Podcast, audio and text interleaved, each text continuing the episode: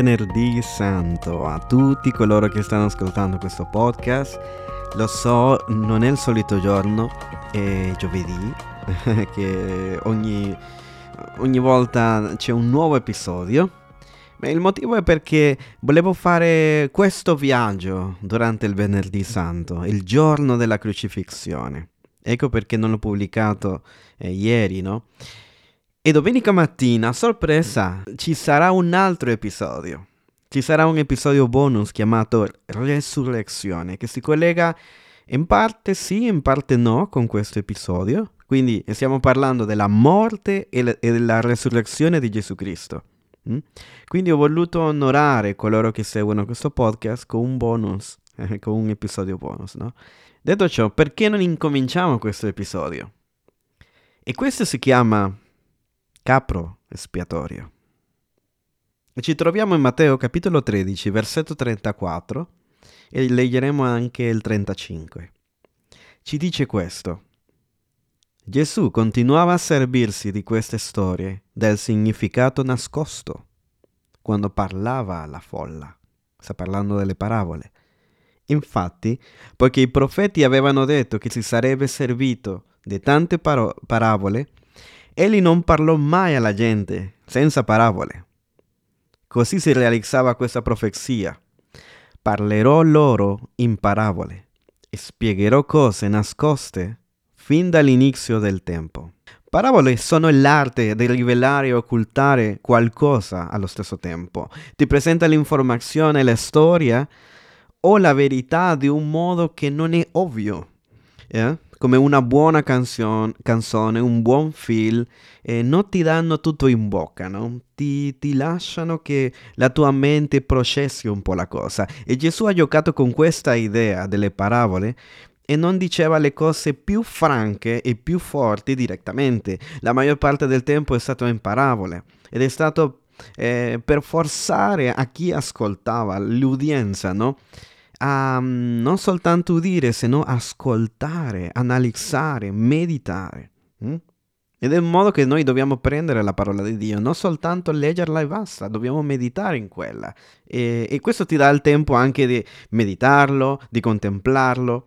Ed è per questo che i suoi insegnamenti sono stati così efficaci, sono stati così um, che, che, ti lasciano qualcosa e, e, puoi vedere le viscere dell'argomento a tre, cioè 360 gradi, in un modo trimen- tridimensionale. Ed ecco perché il cubo, no? che si trova, oh, sì, qua- questa immagine che si trova nella copertina del podcast, perché la parola di Dio ha tutti questi angoli, 360 gradi, in 3D, in 4D, quello, quello che vuoi, tante sfumature, tante dimensioni, tanti angoli, no?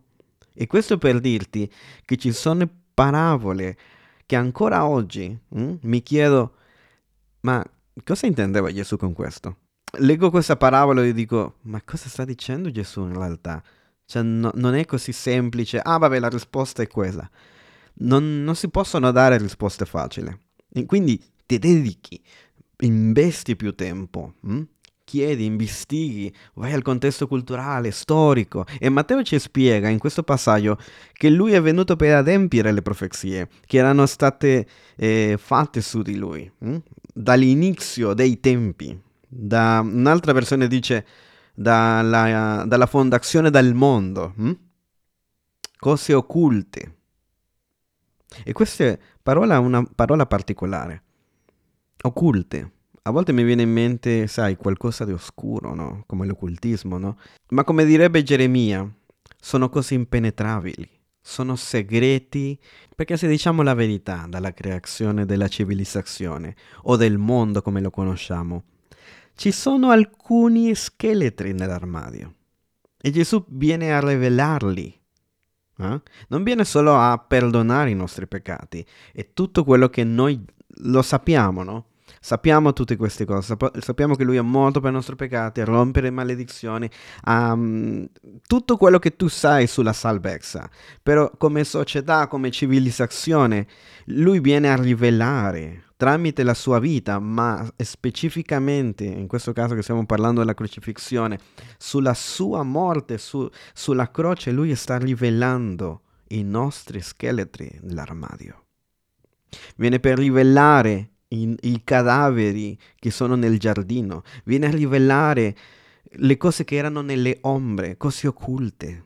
No, no, quindi non solo eh, i, mis- i, grandi propositi di Dio per l'umanità e per la Chiesa, ma viene anche a rivelare lo stato della società. Hm? E il motivo per cui um, tante volte noi ci sentiamo sicuri che tutto va bene secondo noi, che la società ha fatto grandi passi in avanti. No? Se, se, parliamo con i cattedratici, con, con i pensanti, con gli intellettuali, no? ci direbbe che abbiamo fatto grandi passi del progresso della nostra società. Hm? Il mondo, la civilizzazione come lo conosciamo, sono state costruite però sulla base di alcune menzogne. E questo è un pensiero molto filosofico. E per riflettere sulla crocifissione di Gesù. Non puoi andare alla storia di nessun paese, compreso tu- il tuo paese, e trovare, cioè non puoi andare e trovare una storia perfetta, un'utopia della civilizzazione. Tutti, tutti hanno sparso in qualche modo sangue. Mm? E, e troviamo sangue sparso nel pavimento dove ora abitano. Mm? E lo troviamo nei nostri inni nazionali, lo troviamo nelle nostre bandiere. C'è sangue dappertutto. Questo non, non è una cosa che sto dicendo solo l'Italia, sto dicendo quasi ogni nazione, per non dire tutte. Voglio che tu mi regali un po' della tua attenzione in questo momento. Gesù, tramite la sua morte, stiamo dicendo, viene a rivelarci che la civilizzazione stessa è basata su una menzogna e che ce n'è bisogno di vittime. Abbiamo bisogno di sacrifici umani e dove abbiamo bisogno di capi, anzi, detto correttamente, un capo espiatorio per, po- per, così andare avanti come società, così come la conosciamo. La stessa Bibbia, ragazzi, critica questo. Hm? E se andiamo indietro alla Genesi, abbiamo parlato molto in questo podcast della Genesi, però lì vediamo l'origine di tante cose, la radice di molte, molte cose. E sappiamo la storia inizia bella con un giardino, con, con un giardino, scusate, con esseri umani, sappiamo quello che succede dopo, e voi conoscete che... E arriviamo al punto quando loro hanno due figli, prima Caino e poi Abele. E la storia di questi fratelli spiegherà il perché vi ho detto quello che vi ho detto prima. E spiega come Dio si sente per quanto riguarda le nostre città. C'è un dettaglio, o anche le, o la nostra nazione, no? C'è un dettaglio che molti di noi non facciamo caso fino al giorno d'oggi. E la storia di questi due fratelli va più o meno così. Caino smette di vedere Abele come il suo fratello e lo vede come qualcos'altro, lo vede come un straniero. E in un scatto di rabbia o vendetta, quello che sia, no? Lui non vede più il favore divino su di lui, anzi lo vede sul suo fratello e allora lui dove, diventa un avversario, non diventa più, non è più il suo fratello, non è più il suo fratellino, però lui diventa il suo assassino. Lui si avventa contro il suo fratello perché non lo vede più come un fratello. E quello che accade è che lui nasconde il corpo e mente. Sì, è vero, mente a Dio perché dice, eh, io per caso sto curando il mio fratello come per dire, io non so dov'è. Ma per potercela fare, per poter arrivare a cercare di mentire Dio, prima deve mentire a se stesso e dire, Avele non è il mio fratello. E dopo ci dice in Genesi 4 che se n'è andato a Les a, a, a fondare e a formare la prima città.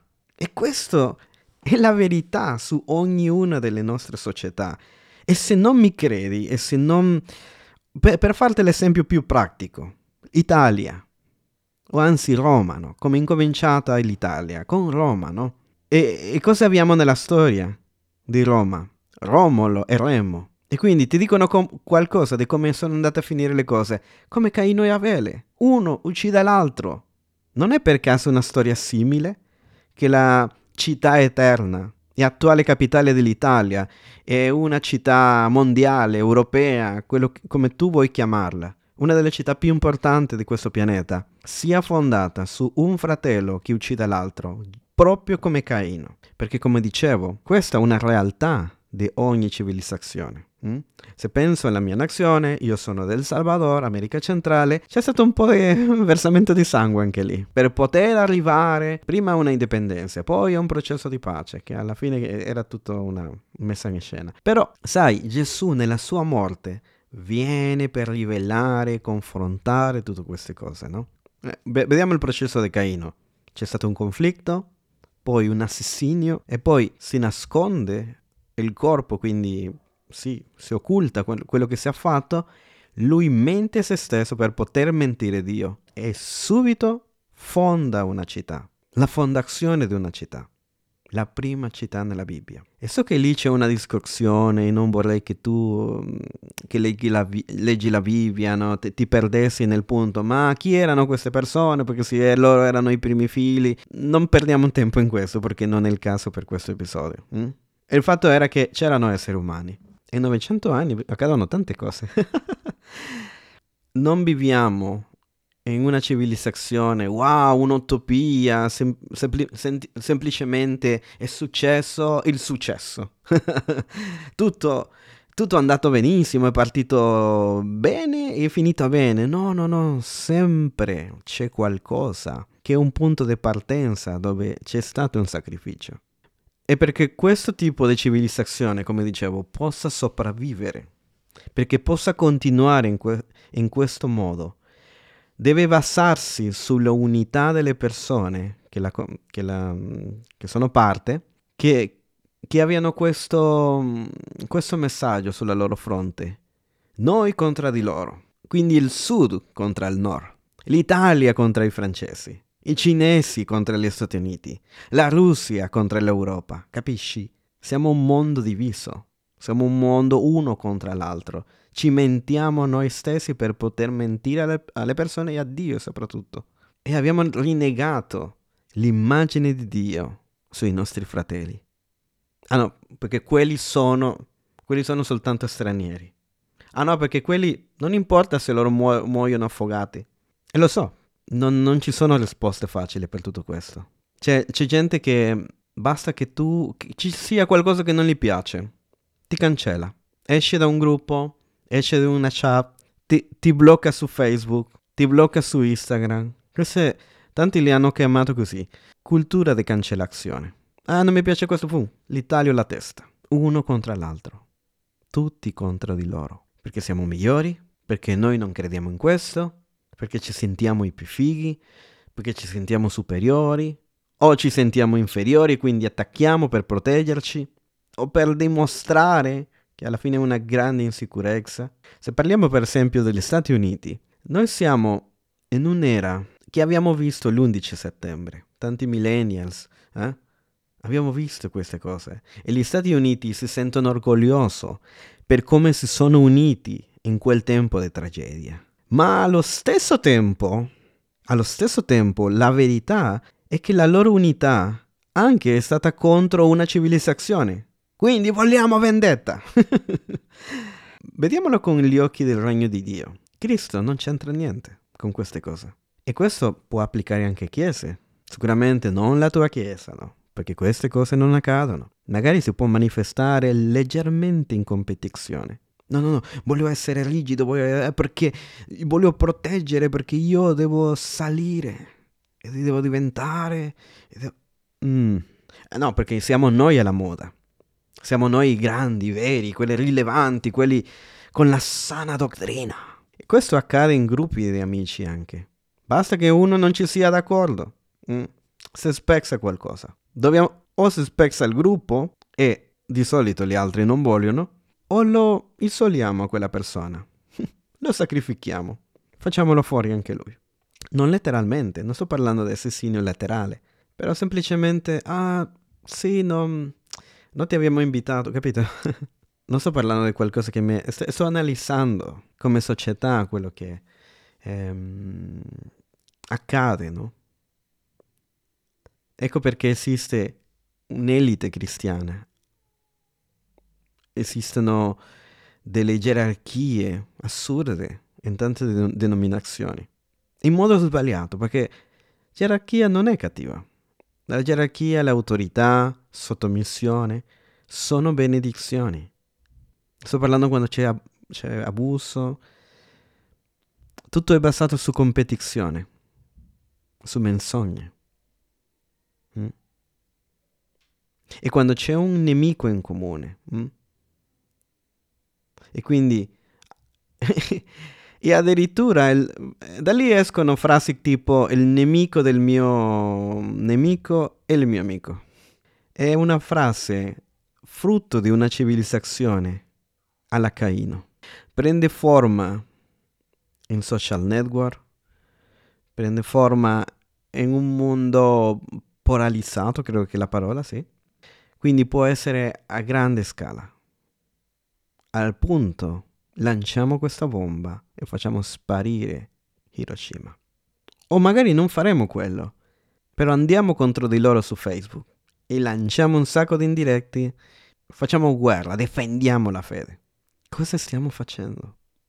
Perché per la società questo è l'unico modo di sentirsi liberi, sicuri, di avere provvigioni, quando noi siamo più forti di quelle di là. E quindi così siamo più tranquilli. Se siamo uguali, mh, mm, c'è il rischio che magari l'altro voglia fare la stessa cosa. E questa è una grande menzogna, vivere così. È la verità occulta dall'inizio della fondazione del mondo.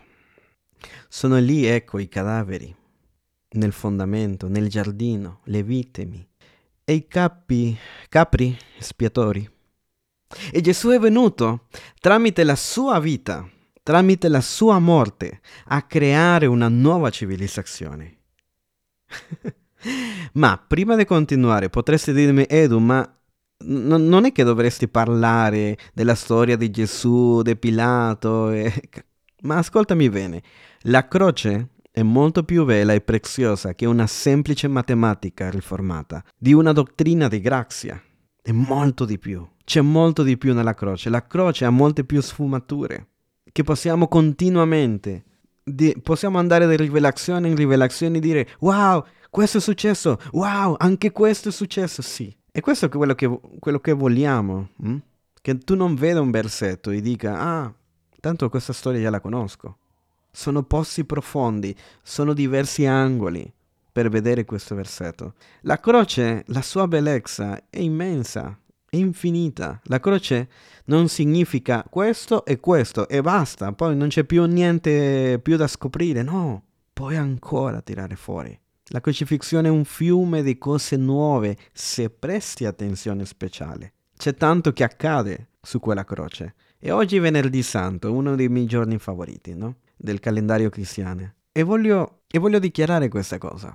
Gesù è venuto per riformare la fondazione del mondo. Lo credi? Ripeto, Gesù è venuto per riformare la fondazione del mondo, vino per cambiarla, cambiare com- come pensavamo, cambiare come stiamo agendo in questo momento, il solito modo di fare le cose. Quindi se il mondo o la civilizzazione è stata formata o sostenuta a base di rivalità, menzogne, assassinio, di nascondere il corpo, e subito dopo innalziamo una città, Gesù viene per cambiare questo, quindi viene per presentare una nuova civilizzazione, no? Non tramite la morte di qualcun altro, se non la sua. Perché questo è quello che Gesù è venuto a predicare. Gesù che era la via, il cielo sulla terra, il Dio re su tutto. Allora farà questa riforma. Perché Gesù non viene a trasformare il mondo come Caino, se no come il nuovo Avele. Viene per trasformare il mondo non assassinando, se non morendo in mano o in mani dei suoi nemici. E nel processo ci chiama noi a rinunciare quella parte di Caino che ognuno porta dentro di sé, a rifiutare questa cosa e a dire io seguo Gesù, che al posto di prendere in mano vendetta suoi nemici, lui dà la vita per loro, li ama e, e ci dice prende la tua croce e seguimi ogni giorno. Allora voglio condividere tre verità su, su, sull'aspetto delle moltitudini, la folla, hm? quando c'è una folla, una moltitudine. E la prima cosa è un consiglio, non fidarti di quello che dicono tutti. Uh, il nostro pastore dice non essere come tutti. E io lo chiamerò questo la folla la, o la, la moltitudine. Non fidarti dell'opinione della maggioranza. Ah no, perché tutti dicono che... Mm, fai attenzione. No, perché tutti stanno dicendo... Mm, tutti i te- telegiornali stanno dicendo che... Mm-hmm, vediamo se è vero. Non fidarti della maggioranza.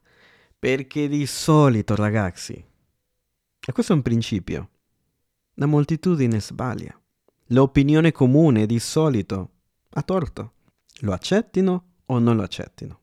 No, perché dicono che fare quella cosa... Ah, perché lo dicono tutti. Di, di, di solito tutti ignorano molte cose. La maggioranza non sempre stanno bene veramente. Stanno cercando una vera giustizia. Sembra che stanno o vanno in nome della giustizia, però non è sempre così. E quindi vediamo Napoli, una grande violenza. Vediamo grandi manifestazioni. Uno dice, oh sì, bene, Black Lives Matters, o come si dice, se la vita dei neri importa. Ok, sì, però perché dov- dovete bruciare Washington praticamente? yeah. E qual è la reazione numero uno se vi dico una cosa del genere? No, ma che colpa del governo perché loro non fanno niente, perché continua questa storia. Ma questo giustifica che devo bruciare una macchina? Ciò che succede è che in modo istintivo la moltitudine sa che se non sacrificano o non cercano giustizia estrema, se non si giustificano, se non mentono per cercare qualcuno e, e mettere lì i loro problemi su di lui, allora non ce la faranno. E lo vediamo con politici. Ah no, tutto è colpa prima de, della, mm, del Senato, Prim, tutto è colpa de, della Meloni, tutto è colpa di questo. Ah no, no, è caduta la bambina per strada, no, è colpa di Giorgia Meloni. Non le sto giustificando. Però abbiamo sempre bisogno di trovare un colpevole. Cosa che è una leadership. Chi è il colpevole? Chi è il colpevole? Vediamo come risolvere questo problema. Perché la colpa è la colla che mantiene uniti queste persone. Quindi hanno bisogno di mentire a se stessi e di buttare la colpa su qualcuno. E detto questo, è facile dire che tutto è colpa del presidente quando i nostri figli si drogano, quando siamo noi maestri e genitori, frat- noi fratelli, amici, zii, che magari ci, ci stiamo togliendo la nostra responsabilità. Quindi cosa bisogna fare? Parlare male di quella persona? O bisogna prendere le nostre proprie responsabilità? Le moltitudini sempre, in altre parole, le moltitudini devono sempre cercare qualcuno su cui buttare tutta la colpa e così sradicare quella persona o, o distruggere la sua immagine perché qualcuno sia punito per, per quello che sta accadendo. Trovare un colpevole. Quelli che hanno peccato contro la nostra tribù, uh, dobbiamo sacrificarli. Mm-hmm. E questo li fa ciechi perché loro non vedono il loro sbaglio. Loro non pensano che sono sbagliati, mai. Perché loro vedono veramente che sono giustificati quando si sentono costretti a prendere per le proprie mani, come fanno gli supereroi. Batman, Daredevil, Spider-Man. Abbiamo, cioè la, la società dice, urla, anzi, abbiamo bisogno di gente così, che faccia la giustizia, che si vendichi, che siano Avengers, vendicatori. È grossa questa parola, se ci pensi. E, cre- e credono che quello che fanno è contro questa malvagità. Il numero due, diciamo che è un altro livello. Soren Kierkegaard, grande filosofo, ha detto, la moltitudine è un inganno, la moltitudine è una bugia. Ed è per questo che Gesù non lo vediamo mai, mai, mai a favore delle moltitudini lui fuggiva dalle moltitudini, se legge i Vangeli. Cristo, anzi, è stato crocifisso per non partecipare a ciò che facevano le moltitudini. Mangiare con peccatori. Vuoi altri esempi? Anzi, lui è stato crocifisso per la moltitudine. E questa è una grande verità sulla crocifissione. Gesù non partecipò, per esempio, quando volevano farlo re. Lui scappa. Ma non era per caso il re? Eh? Non è che la folla aveva buone intenzioni e quindi in un'occasione offende la folla. Hm? Se no l'avrebbero fatto fuori prima. E gli, dice, gli fa questo discorso, no? Che, ma- che devono mangiare la sua carne, il suo sangue. E crea la prima divisione nella sua chiesa, Gesù. sì. Mm. Perché, a parte che questo era offensivo per i giudei, no? I suoi discepoli non sapevano neanche cosa dire. Gesù aveva incominciato una chiesa con 8.000 persone e subito la divide. Perché? Perché oggi vi ho fatto mangiare e mi amate e mi lodate e mi dicete bacini, ma domani mi vorrete uccidere, sicuro. Quindi Gesù non è stato mai d'accordo con le moltitudini, aveva compassione, però non era parte, era la gente che veniva. Non era Gesù andare a cercare le moltitudini, a cercare una grande chiesa. Devo avere una grande chiesa. No, no, no. Era la gente che seguiva Gesù. Lui parlava a un discepolo, poi un altro. Lui capiva la potenza dell'uno. Quindi Gesù non è stato mai d'accordo con la forza della moltitudine. Osana, Osana, dicevano, nella Domenica de Palme, no?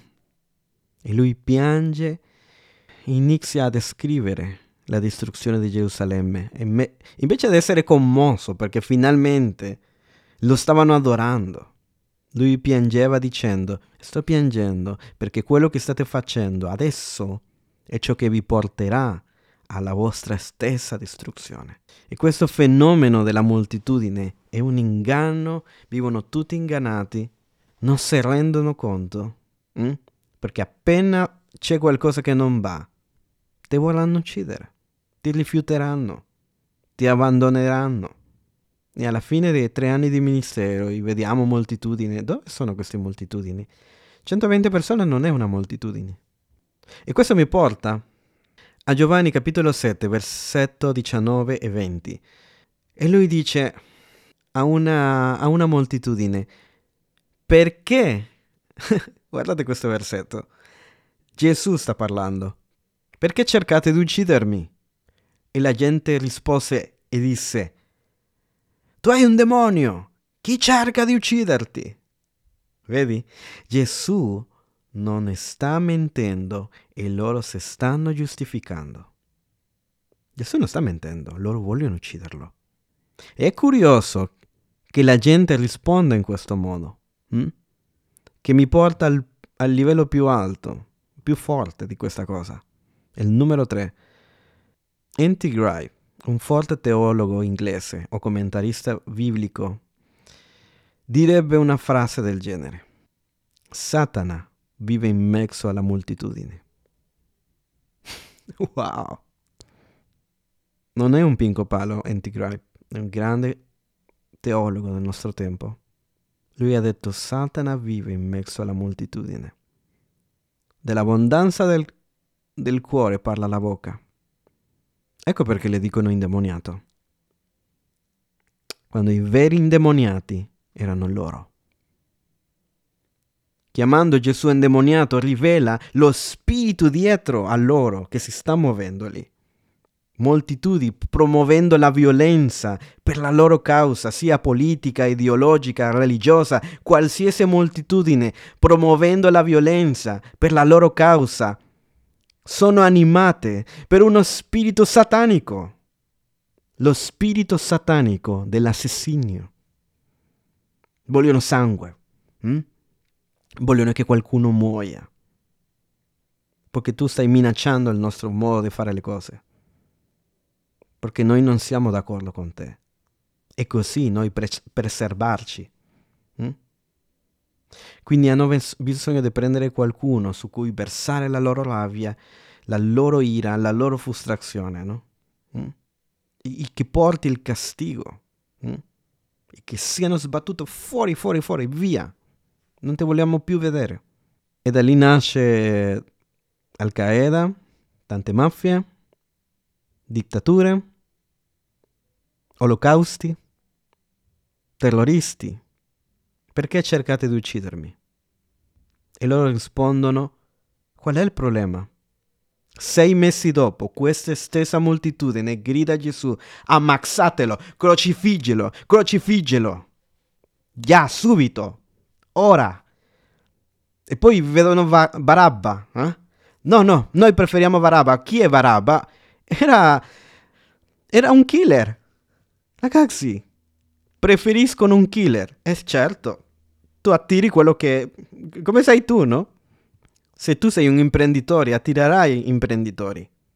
Loro erano dei killer, ki- dei killer. Quindi cosa volevano? Un killer. Non volevano Gesù. Non volevano quello che Gesù gli stava presentando. Perché? Perché, ripeto, di solito i tutti, la moltitudine, la folla, ha torto. È soltanto una bugia. E Satana abita lì. Yeah, è un inganno. Il sistema è un inganno, ragazzi. E capiteranno due cose. Due cose. O ti ammazzano, o tu insieme a loro ammazzeranno qualcuno. Non per forza letterale, però magari distruggeranno la loro immagine, magari la loro reputazione, in qualche modo.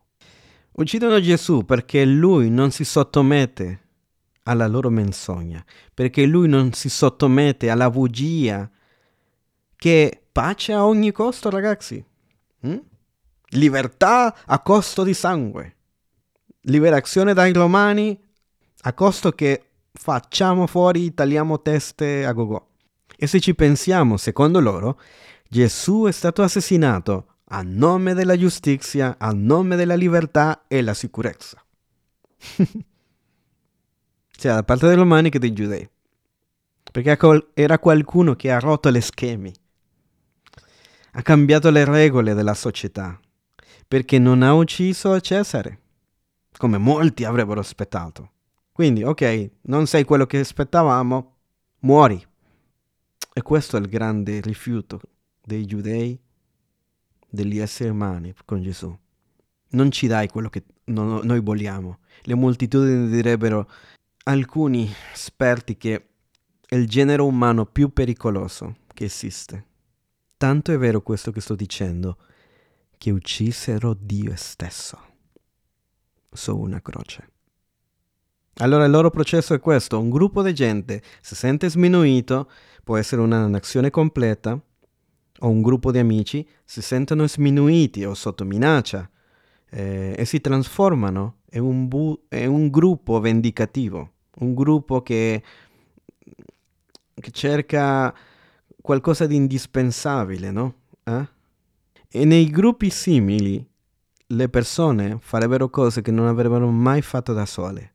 E così hanno incominciato tanti geno- genocidi ne- nella società, no? O di forma così sistematic- sistematica come le crociate, a un punto infernale, come l'ultima soluzione dei nazi così dol- doloroso come essere scomunicato da un gruppo sociale, una chiesa, un gruppo religioso. Ora non sei più un fratello, ora sei un nemico. Può succedere in una società, in un'azienda, tutti prendono i loro peccati, la loro ira, la rabbia e lo buttano su di te. Dobbiamo licenziare questa persona, che diventerà il sacrificio per calmare le masse uno che possa caricare con l'ira della moltitudine per salvare se stesso. E, e questo, ciò che viene rivelato, le scheletre nell'armadio. Sulla croce Gesù è stato la vittima innocente ante, una moltitudine piena di ira e vendetta, che volevano soltanto scomunicare ancora un altro e ancora un altro. Sapevi che il termine capro spiatorio si trova in Levitico capitolo 16, sulla Bibbia. Si presenta come un rituale a motivo che sia, eh, il popolo quando avesse peccato, no? Mm? prendono un capro e proiettano su di lui tutti i peccati. Ecco i miei peccati, ok, e questo è il mio peccato. Ecco la mia lussuria, eh, la mia menzogna, la mia ira, la mia rabbia, la mia condotta c- cattiva, quando ho trattato male mia moglie, quando ho trattato male i miei genitori, quando ho disonorato Dio, ok, lo metto lì, in quell'animale, ok? La cosa buffa è che è primitivo no, questa cosa, no? E continuiamo a farlo nei nostri giorni. E quindi mettiamo tutto su quel capro, no? Che, che secondo me era orrendo quello che facevano, perché lo, pre- lo prendevano e lo portavano al deserto. E la cosa più importante che doveva morire. Cioè, si, dobbiamo, deve, dobbiamo ammazzare questo animale. Quindi lo portiamo al deserto, lì si perda, muoia di fame, quello che sia, però che muoia. Perché? Perché è lì, è, è lì la mia la mia divisione, è lì la, la mia rabbia. Ah, questo non lo vogliamo più. E ascolta bene, questo capro che lo lasciavano perdersi nel, nel, nel deserto, mai, mai deve tornare. Perché se torna, torna con i nostri peccati. Perché, se, perché lui se ne porta via tutti i nostri peccati. E quindi tu rappresenti, ok capro, Ciao capro, tu rappresenti tutti i nostri peccati, non tornare mai più. Non tornare mai più, mio Dio. Mai, mai, mai. Non tornare più. Questo capro non può tornare mai più. Meglio se ti buttiamo di un burrone così non, cioè, assicuriamo completamente che questo non accada. Hm? Perché non può tornare. Ragazzi, questo capro non poteva tornare perché lì portava il peccato, la disobbedienza, la vendetta, la lussuria, la rabbia, mm, la mancanza di perdono. E in questo giorno Gesù è stato il capro espiatorio, l'agnello immolato, innocente, sul quale tutta l'umanità ha lanciato su di lui i suoi debiti, i loro, loro peccati, la loro immoralità, adulterio, omosessualità, non solo i peccati assassinato di ogni genere il, il, il peggior torto che ti hanno fatto, Gesù lo ha portato sulla croce.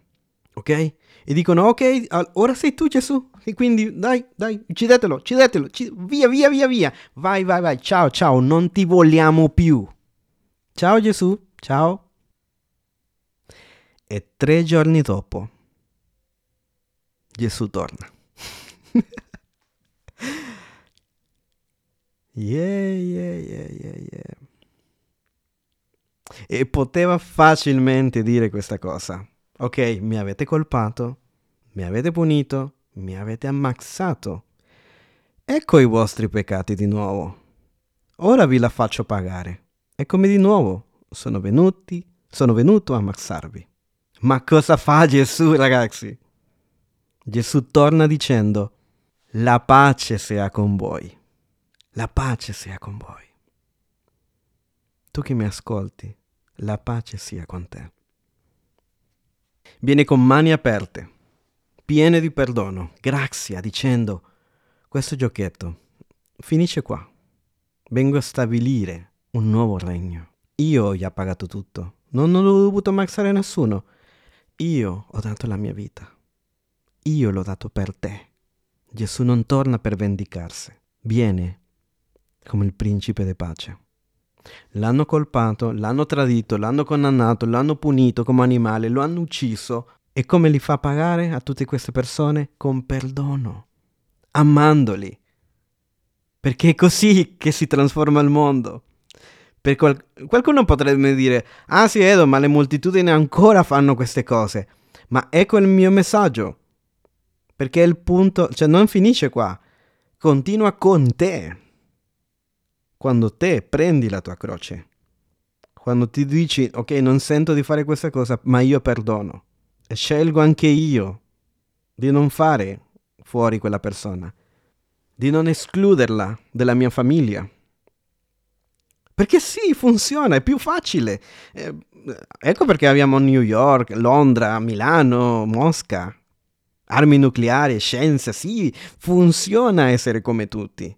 Ma il problema è che sempre quelli che pagano sono i più deboli, i più poveri, hanno meno privilegi e prima o poi alcuni diventano una vittima perché do- devono continuare a versare sangue. L'antiregno non può continuare se, se non mette il suo stivale, il suo piede sulla testa di qualcuno. E Gesù dice basta.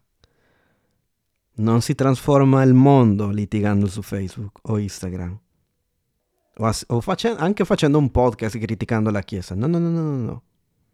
Se no seguendo l'esempio di Gesù migliora questa società. Non litigando su WhatsApp.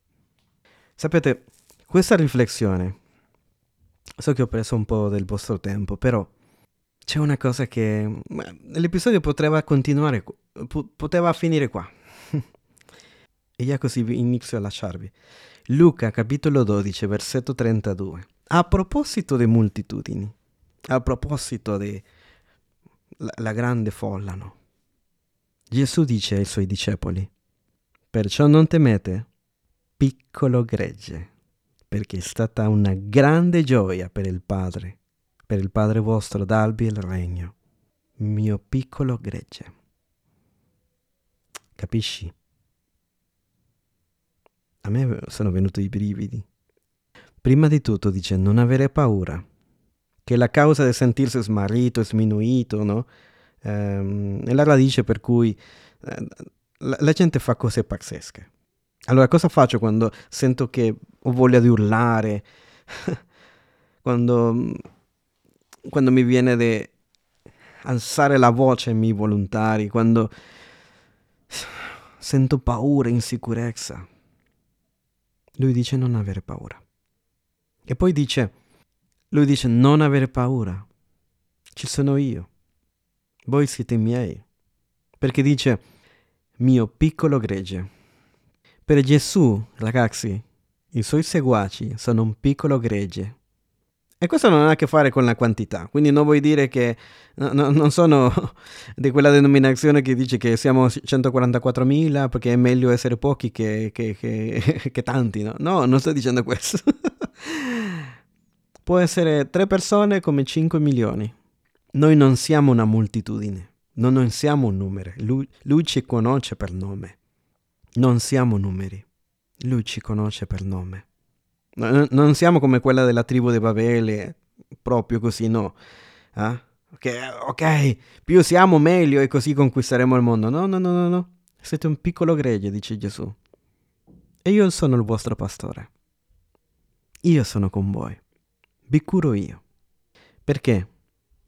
Al Padre vostro è piaciuto darvi il regno non dovete fare violenza per prenderlo. Eh, poi qualcuno mi direbbe, no, però i violenti strapperanno il regno dei cieli. si app- come si dice la parola? Lo prenderanno no, il regno dei cieli. Come se dobbiamo prenderlo di assalto. E quindi, non lo so, attenzione con questo, con questo versetto, perché può essere molto frainteso. Perché n- si può vedere in modo molto sbagliato. Eh? Dobbiamo combattere col nemico? Sì. Resistere, ok.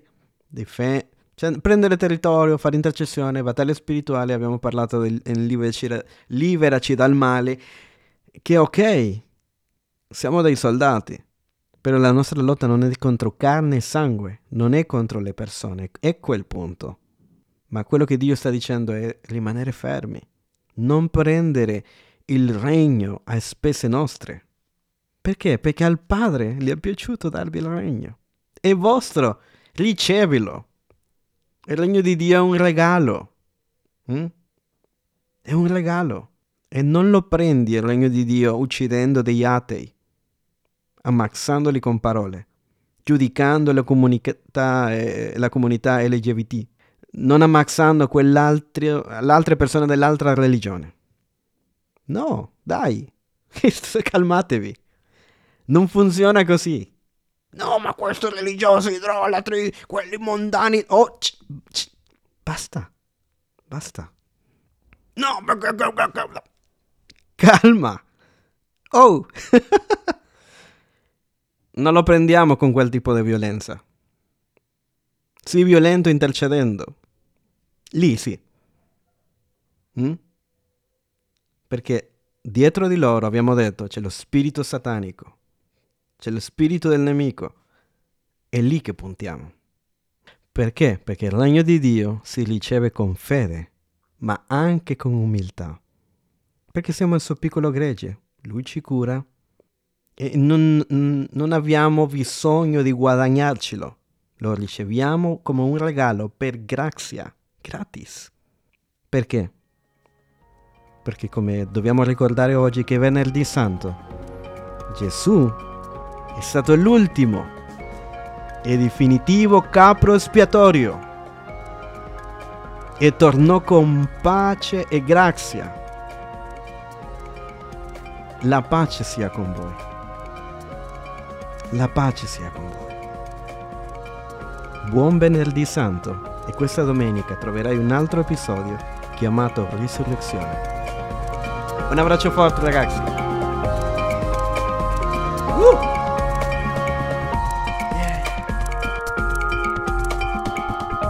Viscere Podcast. Una fede non convenzionale.